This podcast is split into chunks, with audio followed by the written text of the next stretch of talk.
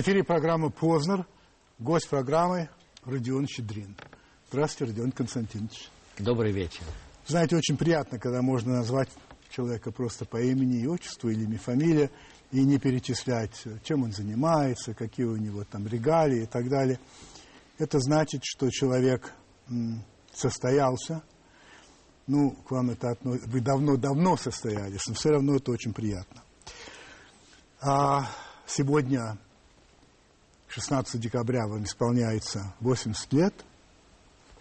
Я вас от всей души поздравляю, и вся студия, которая не может аплодировать то, что люди за камерами, но, поверьте мне, а, присоединяются. Искреннейшее спасибо и благодарность, что в этот день тоже отмечаете. Спасибо. С, с удовольствием отмечаю. Значит, давайте я начну с некоторых вопросов, которые относятся к вашему давнему-давнему прошлому. Вопрос такой. Когда, кем и как было обнаружено, что у Родиона Щедрина есть музыкальный дар? Ну, я вытащил очень счастливый билет своей судьбы, потому что в конце 1944 года, когда еще шла война, меня отдали в Московское хоровое училище – потому что этому предшествовало и военное время, и потом болезненная довольно эвакуация. И уже мой отец послал документы в Нахимовское училище в Ленинград. Да. Потому что у меня были проблемы, скажем так, по поведению. Вот. То есть вы не были поймальчиком? Нет, совсем, да, нет. И поскольку отец был профессиональный музыкант, он, конечно, хотел бы, чтобы я занимался музыкой. И поэтому он меня и показал тогдашнему руководителю Александру Васильевичу Свешникову. А там был интернат в училище. Так. Плюс к этому еще мы ходили в полувоенной форме таких темно-синих мундирчиках с золотыми пуговицами. Это мне как-то очень было симпатично. И там я жил шесть лет в интернате.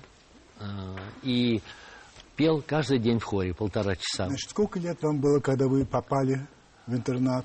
А, я думаю, 12 лет. Подождите, в 32-м я родился. А, 44-й, да, 12 да, лет. 12 Значит, лет. вы до этого не занимались музыкой? Нет, конечно, занимался, потому что в детстве меня отец пытался к этому как-то uh-huh. обратить. Но потом началась война, эвакуация, естественно, он был, а, как и все, в ополчении. И, в общем, мы были эвакуированы с моей мамой э, Понятно. в город Куйбышев. Значит, 12 лет вы попадаете в хор этот, и вы там 4 года, вы сказали. Ну, дело в том, что я, если уж совсем уточнить, Да. я э, выдержал экзамен в Центральную музыкальную школу Когда? перед самой войной. А, Перед самой войной. Так называемый ЦМШ. Так называемая При Московской ЦМШ, консерватории, да. да. Но потом э, пути наши разошлись, но после эвакуации меня опять вернули в это училище. И дважды выгоняли, а третий раз уже выгнали окончательно. А, то есть вы не окончили ее? Нет, ЦИМШ, я Цим- не окончил, я был выгнан... э, За что? Ну, за плохое поведение. Ну, так, подождите минуточку. Значит, вас выгнали... Вам сколько лет, когда вас выгнали окончательно? Ну, Вам было сколько? 43-й год, потому что я дважды бегал на фронт и э, как-то... Хотели воевать? Хотел воевать. Хотел. Немножко даже понюхал все это. Так. Но каждый раз, э, благодаря брату моей мамы, который был крупный ученый, а во время войны э, энергетик, Да. им давали военные звания, Да, он получил звание генерал-майора. Вместе с его семьей мы эвакуированы в Куйбышев были. Вот, и э, он же рассылал мои фотографии, чтобы меня вернули. Меня в арестантском вагоне привезли. Хорошо, С моим смотри. товарищем, потому что мы бежали вдвоем. Когда стало ясно, что ваша профессия будет связана с музыкой? В хоровом училище. В хоровом училище я увлекся этим. Ага. Не потому, что отец говорил, занимайся, выучи инвенцию Баха, я тебя возьму на рыбалку. А э, тут уже я сам был поглощен э, вот этим звучанием хора. Мальчики, мы же были только мальчики. Это была Понимаю. старая традиция российской церковной музыки, где в церквах, ведь и сейчас запрещены музыкальные инструменты, только Да, да. человеческие голоса. Да, да, да. В отличие от католической церкви, где Да, играет орган. где органы стоят, да. Скажите, пожалуйста, вот вы окончили а, это училище, и оттуда в консерваторию Оттуда поступали. в консерваторию. Хорошо. Значит, в 1936 году в газете «Правда» вышла знаменитая статья «Сумбур вместо музыки» по поводу оперы Дмитрия Шостаковича «Леди Макбет Мценского уезда». Вам было два годика, вы ничего об этом не знали, ничего не могли так далее. Но в 1948 году, значит, вам уже 16 лет, опять значит, напали на Шостаковича, клеймили его, и этот великий композитор должен был публично каяться перед абсолютными ничтожествами, уйти из Ленинградской и Московской консерватории. Вот вы это помните? Если помните, что вы тогда подумали? И вообще, как-то это на вас повлияло или нет? Очень трудно будет кратко вам это рассказать, потому что, конечно, я это отлично помню. У нас же была полувоенная дисциплина. Полтора часа мы пели утром в хоре. Если вы облокачивались на стенку или на товарища, или на рояль, то наш руководитель, у него были длинные пальцы, вот так бил тебе больно и незаметно по ключице. Так что, и в случае чего у нас был воспитатель, бывший кадет, я даже помню, Владимир Александрович Беляев, который наставил в холодном подвале на часы. То есть у нас была почти военная Так. дисциплина. Ну, военное время, голодное и так да, далее. да. И когда этот день, это было уже 11 февраля 48 года, Да. А, у нас был урок сольфеджио, и у нас был педагог, я все помню фамилии, Сергеев Алексей Алексеевич.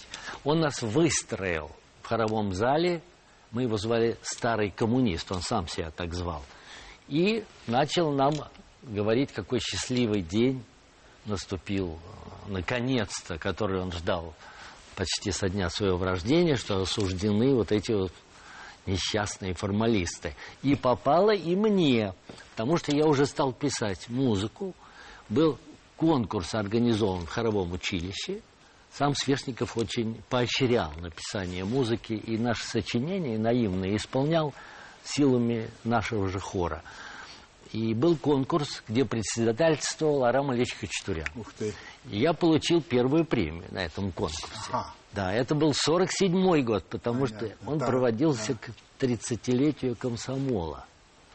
Но вы уже тогда знали Шостаковича, не лично я имею в виду, а вообще, а, хотя знали с 9 Нет, лет. я знал, потому что в эвакуации Да, а, он организовал союз композиторов. да, да. При да. Волжье. Да, это я помню А- по истории. Мой отец, когда он контуженный туда приехал к нам уже в Куйбышев, то он был с ним давно знаком, и он его попросил быть ответственным секретарем, то есть по существу секретарем. Значит, вы его знали, вы знали его музыку. Он меня знал Да, 9 лет. хорошо. Вы знали его музыку. Я знал, конечно, его музыку, потому что отец взял меня на генеральную репетицию 9 симф... э, 7 симфонии Ленинградской. Вам она казалась замечательной? Нет. Но она меня совершенно, знаете, ошарашила. Ну, что мне тогда запомнилось в этом возрасте? Вот этот марш Седьмая, нашествия. наверное. Седьмая, Ленинградская. Конечно. Да. Хорошо. Ее исполняли тогда в Куйбышеве в фойе.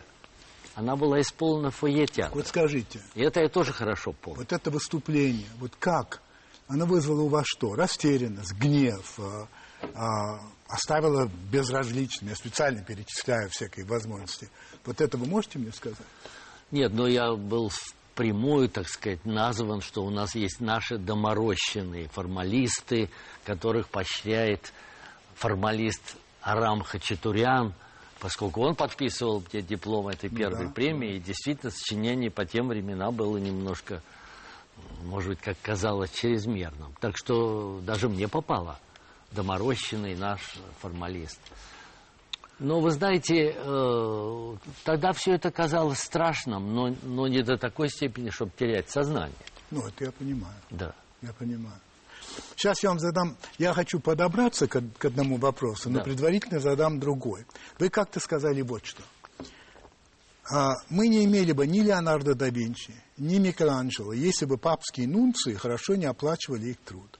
Искусство требует огромных вложений. В отличие от развлечения, вот оно пробьется само. Искусству же обязательно нужны участие, забота, внимание, настоящие вложения. Без этого ничего не получится. Ну, вы уверены, что это так? Потому что я сразу подумал о Ван Гоге, который был непризнанный, умер в полной нищете, оставил такие изумительные полотна. Модильяне, а, любимый, наверное, и вами, тоже Шуберт, полной нищете человек умер, не было денег на похороны, а все-таки сочиняли. Может быть, это не совсем так, что без поддержки, там, неважно, частной или государственной, не может быть искусства. Но я вам все-таки возражу. Пожалуйста. Потому что, э, скажем, Бетховену чрезвычайно помогли богатые русские. Да. Чрезвычайно. Я Да. даже сейчас не буду говорить про эти квартеты, как их называют, квартеты князя Разумовского. Но знаменитая его пятая и шестая симфонии, где вот эта тема судьбы, которую у Гайдая в Да. фильме «Та-та-та-там», это написано и посвящено графу Алексею Ан- Андрею Кирилловичу Разумовскому в благодарность за финансовую поддержку. Как вам это нравится? А мне это очень нравится. Да. И, кстати, И больше говоря, я вам скажу, э, знаменитейшее торжественное место Бетховена впервые прозвучало при финансовой поддержке князя Голицына в Петербурге. я ведь не возражаю против этого. Конечно, хорошо, когда помогают. Но из ваших слов вытекает, что если не помогают, то ничего этого не будет. А это не совсем так. Но вы знаете, э, конечно, с одной стороны, э, если у человека жжет желание творить, Гений, гений. да, ну и, конечно, как было у того же Ван Гога, одну картину он продал за пять франков своему и собственному всё. брату, и все. А сегодня попробуй купи. Вы Да. пробовали? Да, да. Да. Значит, вы очень убедительно, кстати, высказывались относительно того, что сочинять на заказ – это абсолютно нормально, что так делали всегда, а, что так делаете вы, и что, ну, это нормально, это так человек зарабатывает на жизнь, и что это ничего зазорного нет. И вы вспоминаете, вот мы жили, говорите вы, в системе, где существовали ограничения, запрещения, ощущение творческой неуютности. Были сочинения, в кавычках, на случай, но они были у всех. Бах, Чайковский, Моцарт, всем им приходилось писать по необходимости. Любой профессионал должен уметь выполнять заказ, будь то Марк Графа, князя или первый секретаря ЦК КПСС. Вот у меня вопрос к вам такой. Вы не видите принципиальной разницы между заказом Маркграфа и князя с одной стороны и первого секретаря ЦК КПСС с другой? Нет? Это для вас... Ну, конечно, я некоторую разницу вижу, потому что, скажем, э, Баху заказал сочинение Фридрих II, который играл на флейте и славился в да, своем да, да. королевском кругу. И он пригласил Баха, что Бах поимпровизировал при нем, был совершенно потрясен и отпустил ему даже некоторую сумму денег. И, скажем, первым секретарем ЦК, который, э, я не думаю, что играл на Но вы согласитесь, что первый секретарь ЦК, даже если он играл, а, все-таки заказ это идеологический, прежде всего, не так ли? Ну, это, с одной стороны, немножко все-таки упростить. Да? Потому что, скажем, Бах написал свои величайшие бранденбургские концерты, позак- посвятив их Маркграфу Бранденбургскому Да. с чрезвычайно льстивым, длинным а, преподнесением, понимаете? Но Чайковский все-таки получал от Александра Третьего пенсион Это в три тысячи золотом, понимаете? И с другой стороны, э, царь Николай финансировал Гоголя, как известно, который получал при протеже Жуковского стипендию. Я считаю, что это помогало истории искусств. Помогало. Конечно, жалко, что Шуберт э, по своей жизни не услышал ни одной ноты своей симфонии, Жалко, которых даже у не него девять. Да. Ну, я на вас обрушил немножко музыкальные Это не немножко Да. музыкально, это, во-первых, вы м, ам, приоткрыли для зрителя прежде всего а, занавес над абсолютно неизвестным для большинства, несомненно, вещами, и это очень ценно.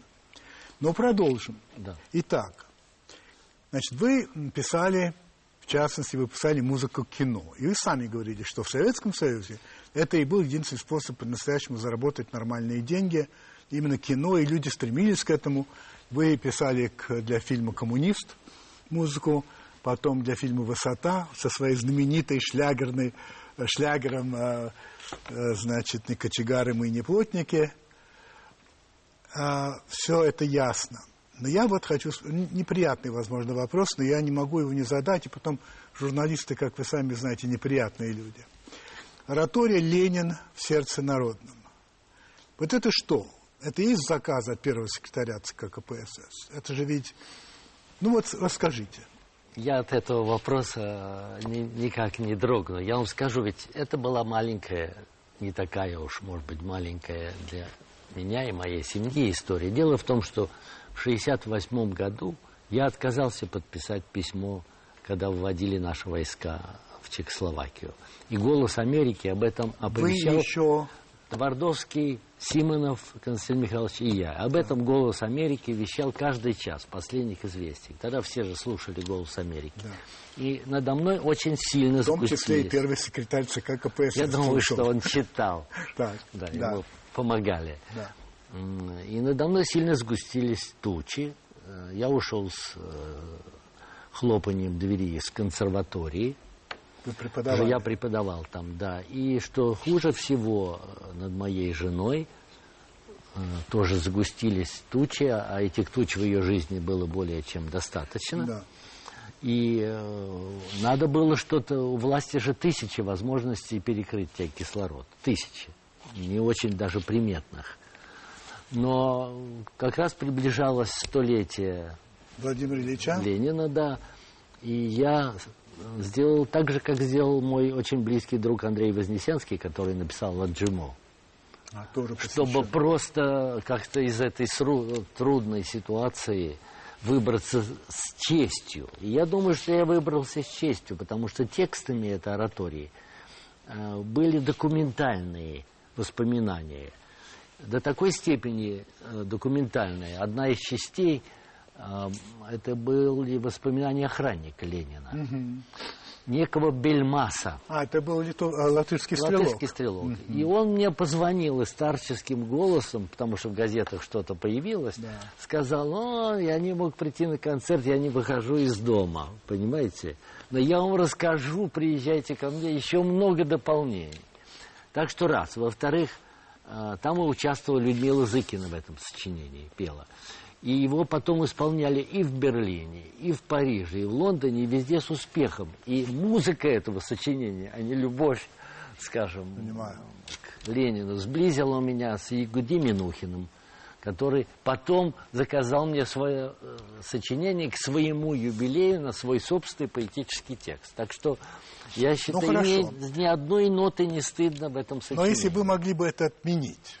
Нет, я бы не стал этого делать. Это факт Пусть будет, истории. Да? Хорошо, вы сами вспомнили, что тучи сгущались над вашей супругой Майей Михайловной Плесецкой, с которой я знаком довольно давно и имел просто честь, настоящую честь, интервьюировать ее подробно уже довольно порядочно лет тому назад, в 95-м, по-моему, году или в 96-м в Мюнхене. Уж она-то знала, что такое советская власть, она с юных лет хлебнула полностью. Вот как она отнеслась к тому, что вы вот написали эту вещь? Вы знаете, сейчас мы говорим с расстояния этой огромной Согласен, дистанции. Конечно. Тогда это казалось гораздо более естественным, потому что ей вручили и премию ленинскую в свое время. Да. И тогда это была высшая награда страны, в которой мы родились и жили. Это была честь. Ее давали один раз в жизни. Да, понимаете, mm-hmm. поэтому и кто ее получал, тот же Прокофьев, Шостакович. Нет, Прокофьев не получал. Он получил же, Ленинскую посмертно. премию. Вот получил, не менее. Получил, понимаете, Хачатурян, и Рихтер, и Слава Ростропович. То понимаете, домашнего скандала не было? Нет, никакого скандала. Она у меня очень разумная женщина. Подумайте. Реклама.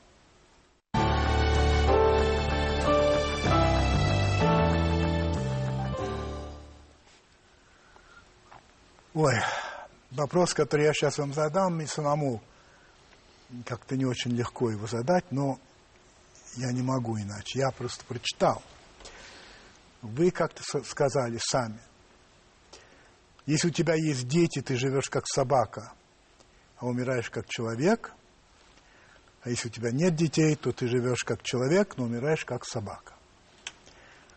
Что Бог не дал, у вас ведь нет детей. А, ну, во-первых, это не я сказал, это Ну, вы народная пословица. Я понимаю, но вы привели ее. Я ее процитировал. Да.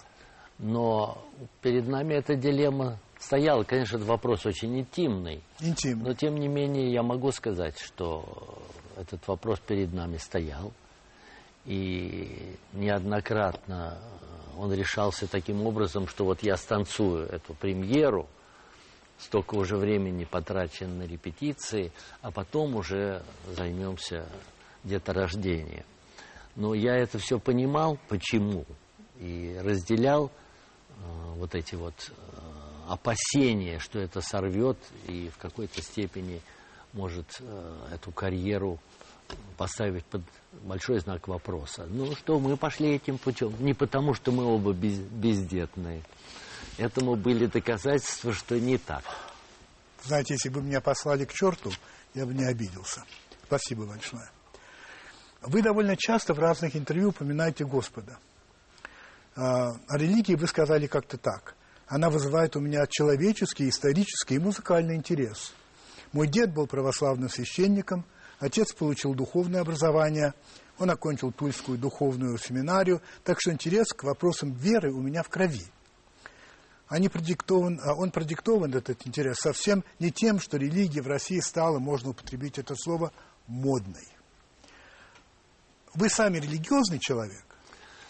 Ну, я считаю, что я э, по-своему, конечно, опять-таки, очень интимный вопрос. Очень, очень. Я верующий человек. Я верующий. Я знаю, что вы атеист.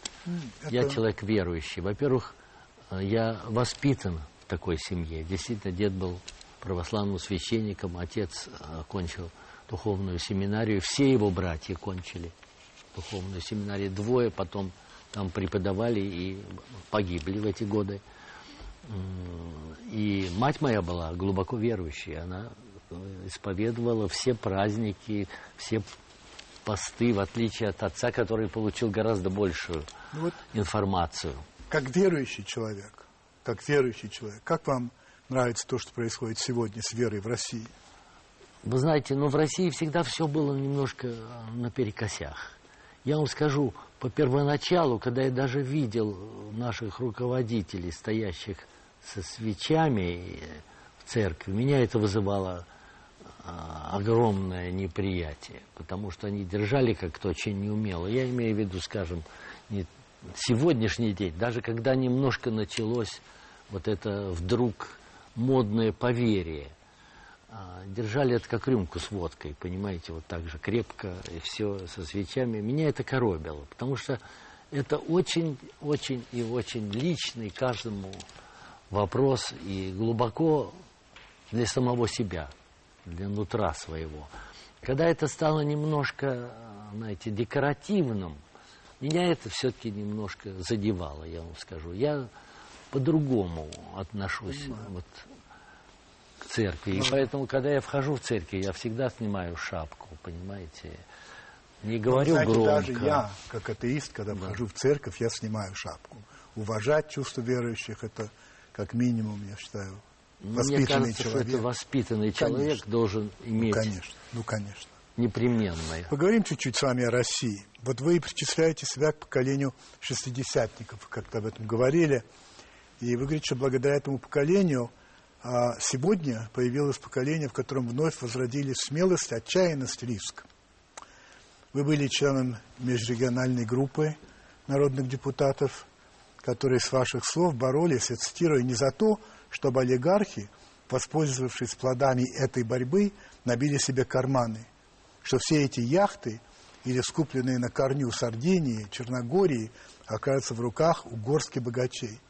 Те демократы конца 80-х думали о судьбе страны. Пусть сегодня это звучит высокопарно. А вот те, кто потом взял в руки скипетры власти и поставили, и на, и поставили э, и, и на которых приклеили этот ярлык демократ, по главу угла поставили собственную выгоду. Вот пошло немало лет, прошло с вашего этого высказывания. А, Что вы скажете сегодня? И не считаете ли вы, что вы, демократы 80-х годов, шестидесятники, мы, я же тоже туда же, а, потерпели довольно тяжелые поражения? Вы знаете, вообще это был очень, мне кажется, чистый орден людей. Я имею в виду ту же межрегиональную группу. Конечно, и конечно. ее предтечей была московская трибуна, где были те же люди, но только москвичи. А, И я не могу не вспомнить, что вот эти ярчайшие люди, которые там были, тот же Юрий Афанасьев, исключительных точек зрения, интереснейших, свежих, ярких мыслей человек, а, прекрасный оратор, который как-то, увидя, что не туда пошел поезд, отошел в сторону. Другие поехали на том поезде в другом направлении, что тоже, мне кажется, не самое доброе, что они сделали. Но э, я должен сказать, что как-то мы встретились с, Егором Яковлевым, ныне уже он не на нашей планете, он тогда московские новости. Да-да, был главным редактором. Интереснейшая была газета, да. Очень даже. И он мне сказал, ну что, мы были Дон Кихотами. Ну, Я сказал да. Да. Хотя для того времени, для того момента это была очень важная... значит, значит, не, Активность. значит не поражение. Потому что Дон Кихот на сегодняшний день все равно Дон Кихот. Ну, наверное, В этом смысле, да? итогово, итогово это была победа, но очень Да. еще не устоявшаяся для исторического взгляда, мне кажется. Но все-таки тогда меж- межрегиональная группа говорила о многопартийности, что казалось святотавством тогда, понимаете. Так что многие люди рвали на себе сердце, как Олеся Адамович, Олеся Адамович, да. Как Слава Федоров, понимаете, которые действительно хотели сдвинуть этот э, многотонный... Да, история им еще не Мертвый воздала, корабль. но и, по-моему, воздаст уже. Я тоже надеюсь. По-моему, стране нашей, а значит и нам вместе с ней предначертана трагическая судьба. Я верю, что судьбу предопределяют высшие силы. За что-то, видимо, они нашу нацию покарали. И всем следующим поколениям приходится расплачиваться, неся этот грех на себе. Потому что больно уж наша история ухабиста. И еще.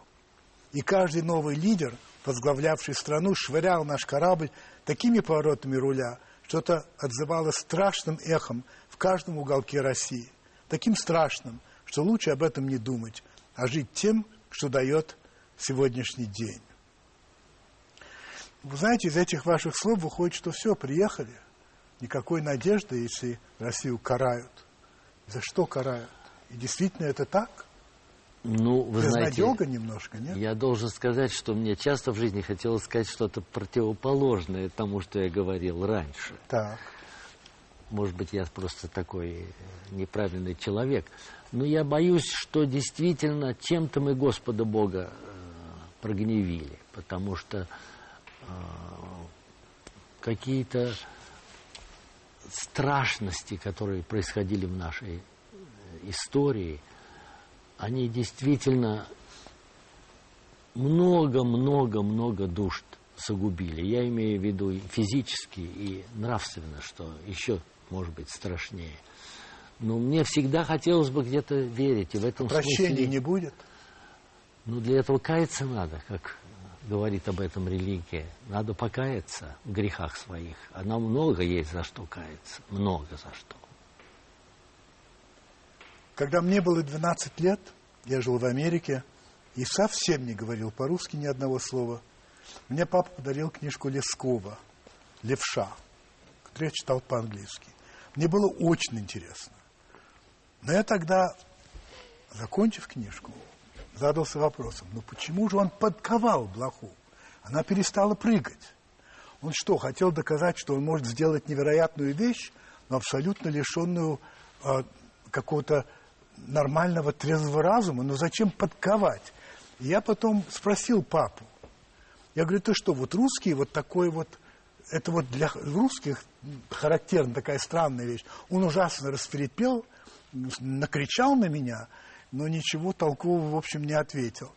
Вот скажите мне, пожалуйста, вы, вы же очень цените Левского. Не говоря о том, что вы писали по Левскому и пишете по Левскому. Вы считаете, что он как мало кто понимал русских и вообще Россию. Вот. Завтрашних а, русских главным образом и послезавтрашних русских. Так вот, что вот этот самый левша, это вот есть с точки зрения Левского квинтэссенция русского человека. А. Несчастного, гениального, невероятно умеющего, умельца, лишенного здравого смысла. Вот это вот все вместе взятое, как это вообще? Но как, как всякое великое произведение, на это можно посмотреть разными глазами. Так. Я смотрю на левшу немножко в другом ракурсе. Вы же пишете или уже написали? Да, я работаю. Нет, Оперу, еще три да? четверти оперы написано. Опера, левша, так и Но есть. я уже не откажусь. А зачем отказываться-то? Вот, потому что я хочу сказать, что вы это видите вот и так Я задаю вопрос. Да. И к тому же я вам скажу еще одно. Вот когда я писал «Очарованный странник», да. и эту тему я предложил Нью-Йоркской филармонии. Так. И Лорин Мазель попросил меня книгу. Я ему дал английский перевод «Очарованного так. странника». Он прочел и сказал, нет, эта идея плохая, ищите другую. Тогда я ему предоставил немецкий перевод этой книги. Так. Он ее прочел и сказал, извините, это замечательная тема. Ну, я... Делайте. Понимаете? И потом мне его жена, Детлинда, Турбан, да. великолепнейшая актриса, да. сказала, у него до сих пор на в спальном стольнике, столике лежит томик Лескова. Так что дело в переводе. Я думаю, что ваш отец Но я же потом читал по-русски, правда, не тот перевод, да. Но вам испортил английский. Может быть. Может быть. А интересно, что ведь есть Шостакович, написал эту совершенно потрясающую оперу «Леди Макбет Мценского уезда», тоже по Лескову. Вас тоже это, Лескову. Ним, это вас с ним тоже роднит. Ну, вы знаете, вообще, мне думается, что Лесков был пророк. Пророк. И он предсказал нам очень многое. Его со всех сторон ненавидели. Со всех сторон. Царь, либералы, которые говорили, что он написал свои романы по заказу пятого отделения, и прочее, и прочее. Ленин, который единственный, кого вычеркнул из списка монументаль... монументальной пропаганды, был Лесков. Да ну ладно. Одного вычеркнул, оставив всех. Лескова вычеркнул, вы понимаете? значит, что-то там есть. Его очень трудно переводить, бесконечно. Поэтому... Ну, по-немецки Аг... видно, что-то удалось. Ну, немецкий язык более э, схож с русским, вы, считаете, понимаете? Да? Так думаю, да. да.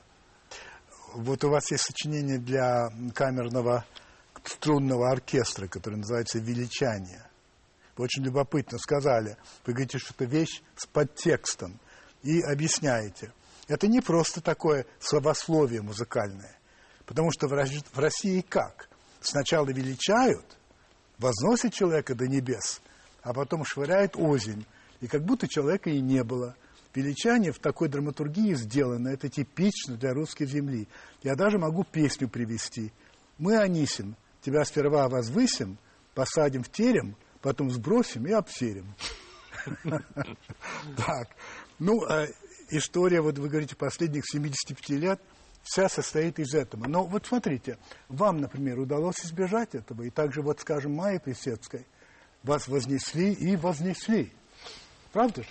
Ну, вы знаете, в России. мы, мы не держали власти, не занимались политикой, которая очень а, скользкая. Это, занятие. конечно, конечно, конечно. Понятно, вы это больше к этой части, ладно. Она хорошо очень танцевала. Она нехорошо танцевала, не под... это нехорошо. Подвергает Она это сомнению. танцевала волшебно. Хорошо это неправильное слово. Ну, для волшебно. меня она вообще великая жар-птица. Так Неправильно, что, так да. и есть. Так и есть. Uh, у вас есть недоброжелатели. Еще бы. Должно быть. Еще бы. И они говорят, что вы родину покинули, изменили ей. На что вы отвечаете, что это не так. Что разве может прийти в голову кому-нибудь сказать о Гоголе, который в Риме написали «Мертвые души», что он изменил родину. Или о Чайковском, который во Флоренции писал «Пиковую даму», что он изменил родине. Все-таки, вы, конечно, нет, но есть же разница или нету между отъездами Гоголя и Чайковского, и вашим? Ну, я думаю, Подтекст есть? что наш в какой-то степени отъезд более связан со страной нашей родной, Вот. потому что у нас осталось здесь все.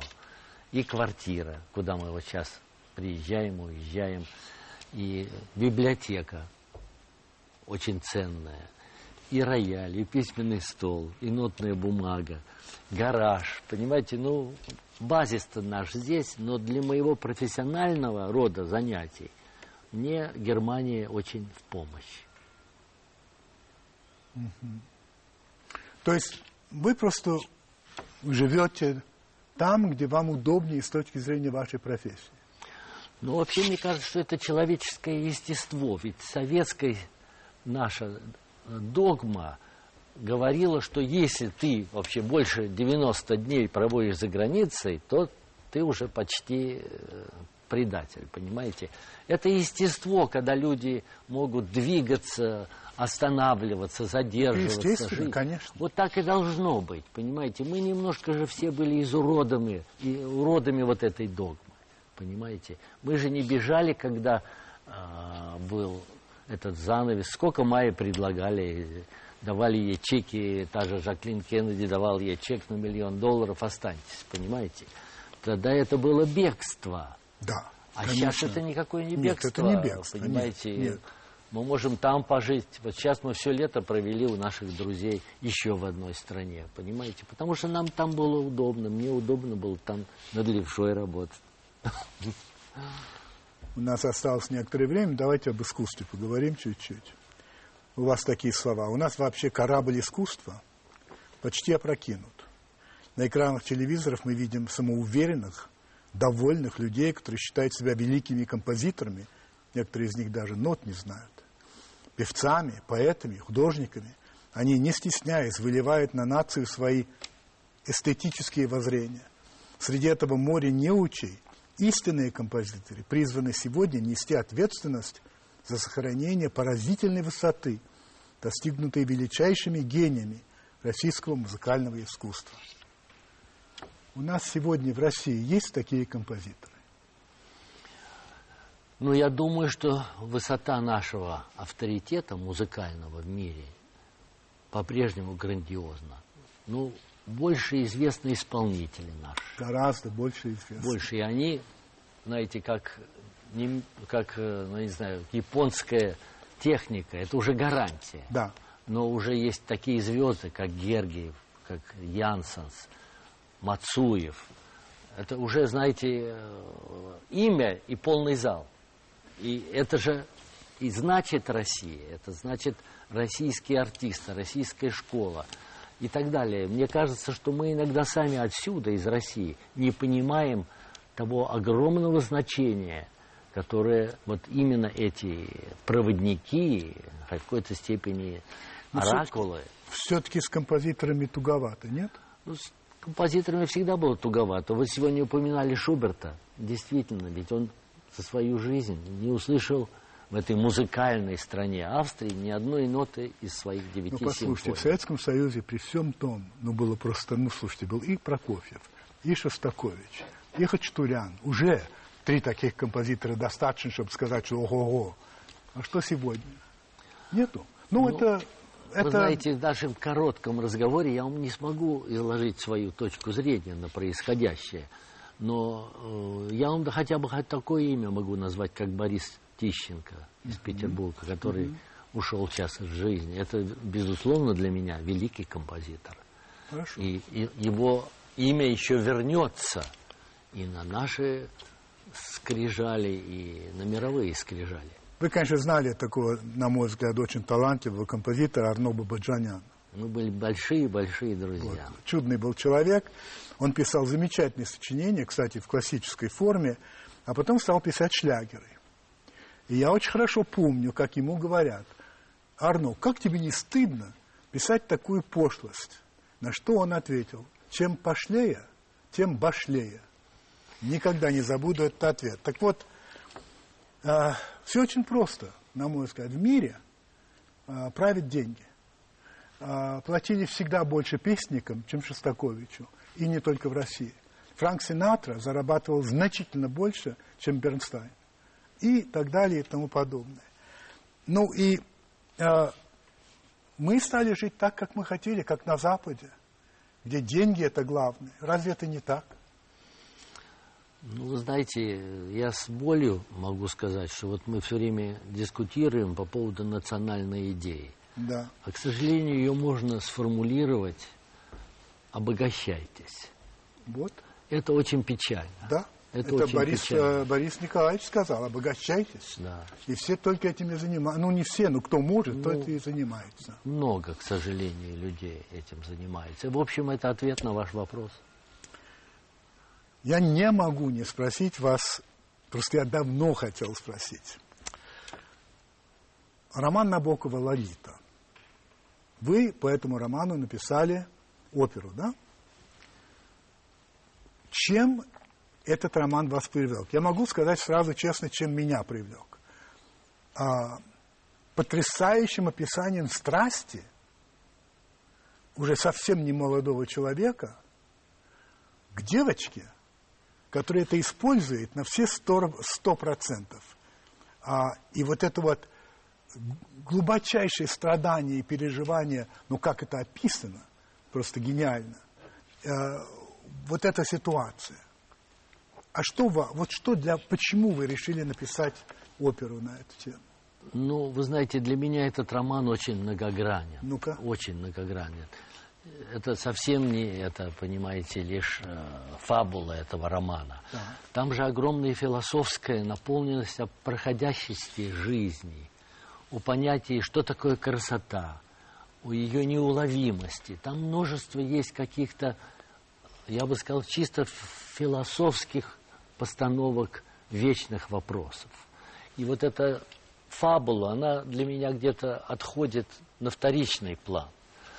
И э, я считаю, что эта тема, но она тоже одно время кажется запретной. Сейчас, когда у нас за педофилию взялись, она сейчас э, тем более неподходящая.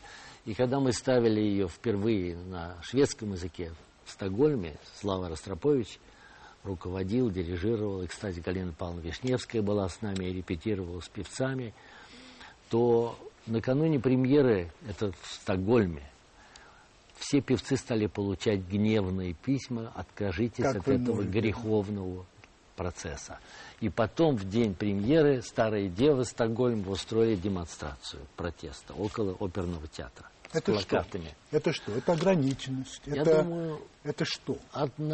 Однобокость взгляда, что такое литература. Ведь литература это не только сюжет, не только фабула. Это все, что около этой фабулы. И величие великих имен именно и в том, что это все насыщено не только самой историей, самим ядром, но и всем, что вокруг. Поэтому и тот же Онегин, это энциклопедия русской жизни Ну да. и так далее. Вы читали по-английски? Но у меня есть издание, где на одной странице напечатан русский текст, на другой английский. И надо сказать, что иногда некоторые страницы, например, а, по-английски пустые.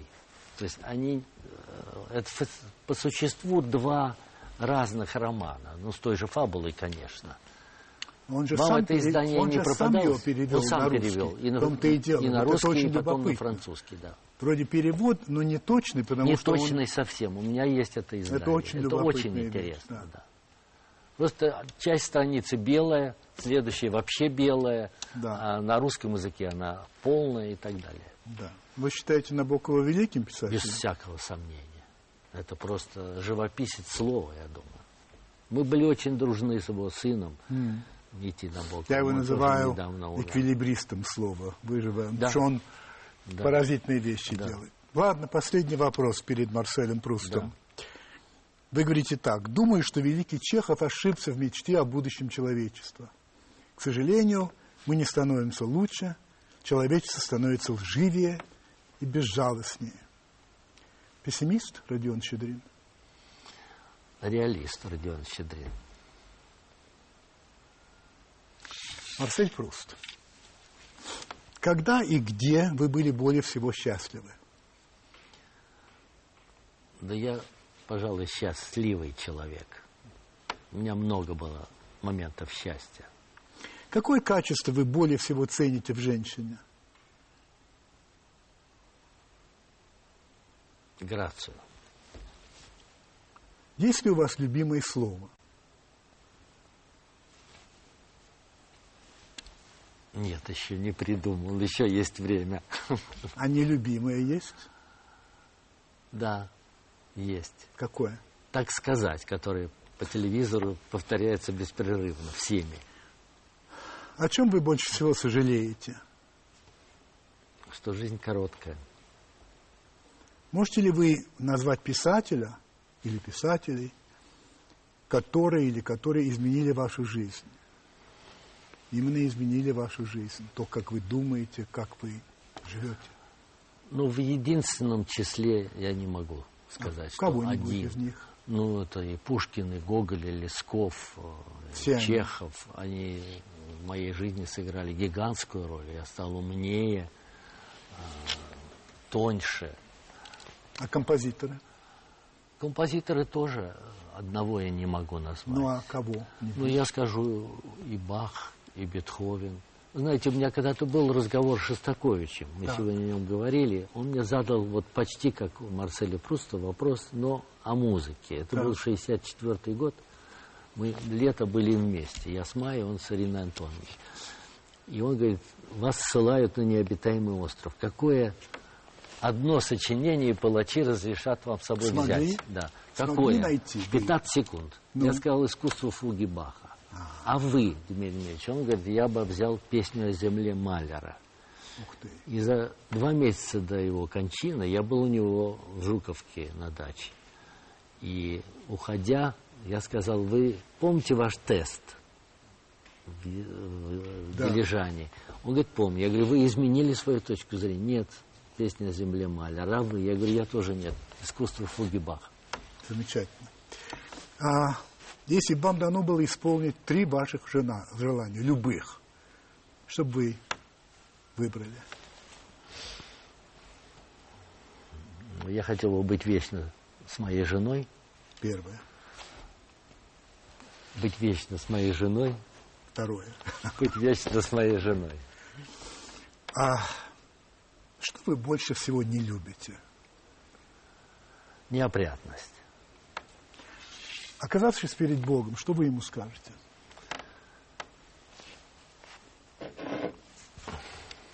Будь благословенно имя Твое, Господи, присно и во, ве- веков- во веки веков. Ты был так милостлив ко мне. Это был Родион Щедрин, которого я еще раз поздравляю с 80-летием. Спасибо вам большое. Спасибо вам, Владимир, Спасибо. большое. Спасибо.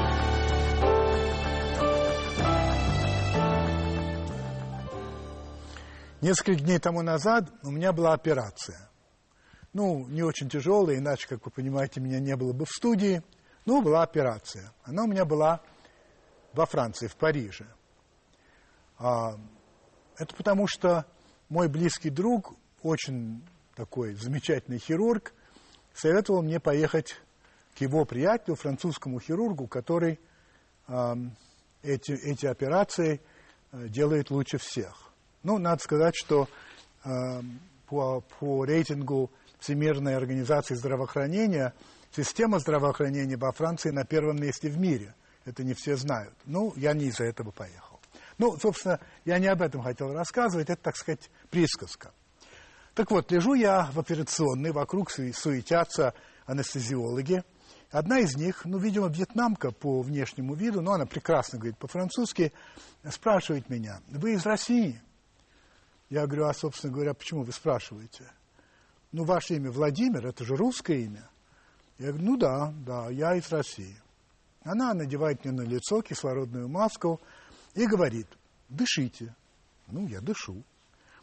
Скажите, месье, говорит она, а дело Политковской у вас еще не завершили?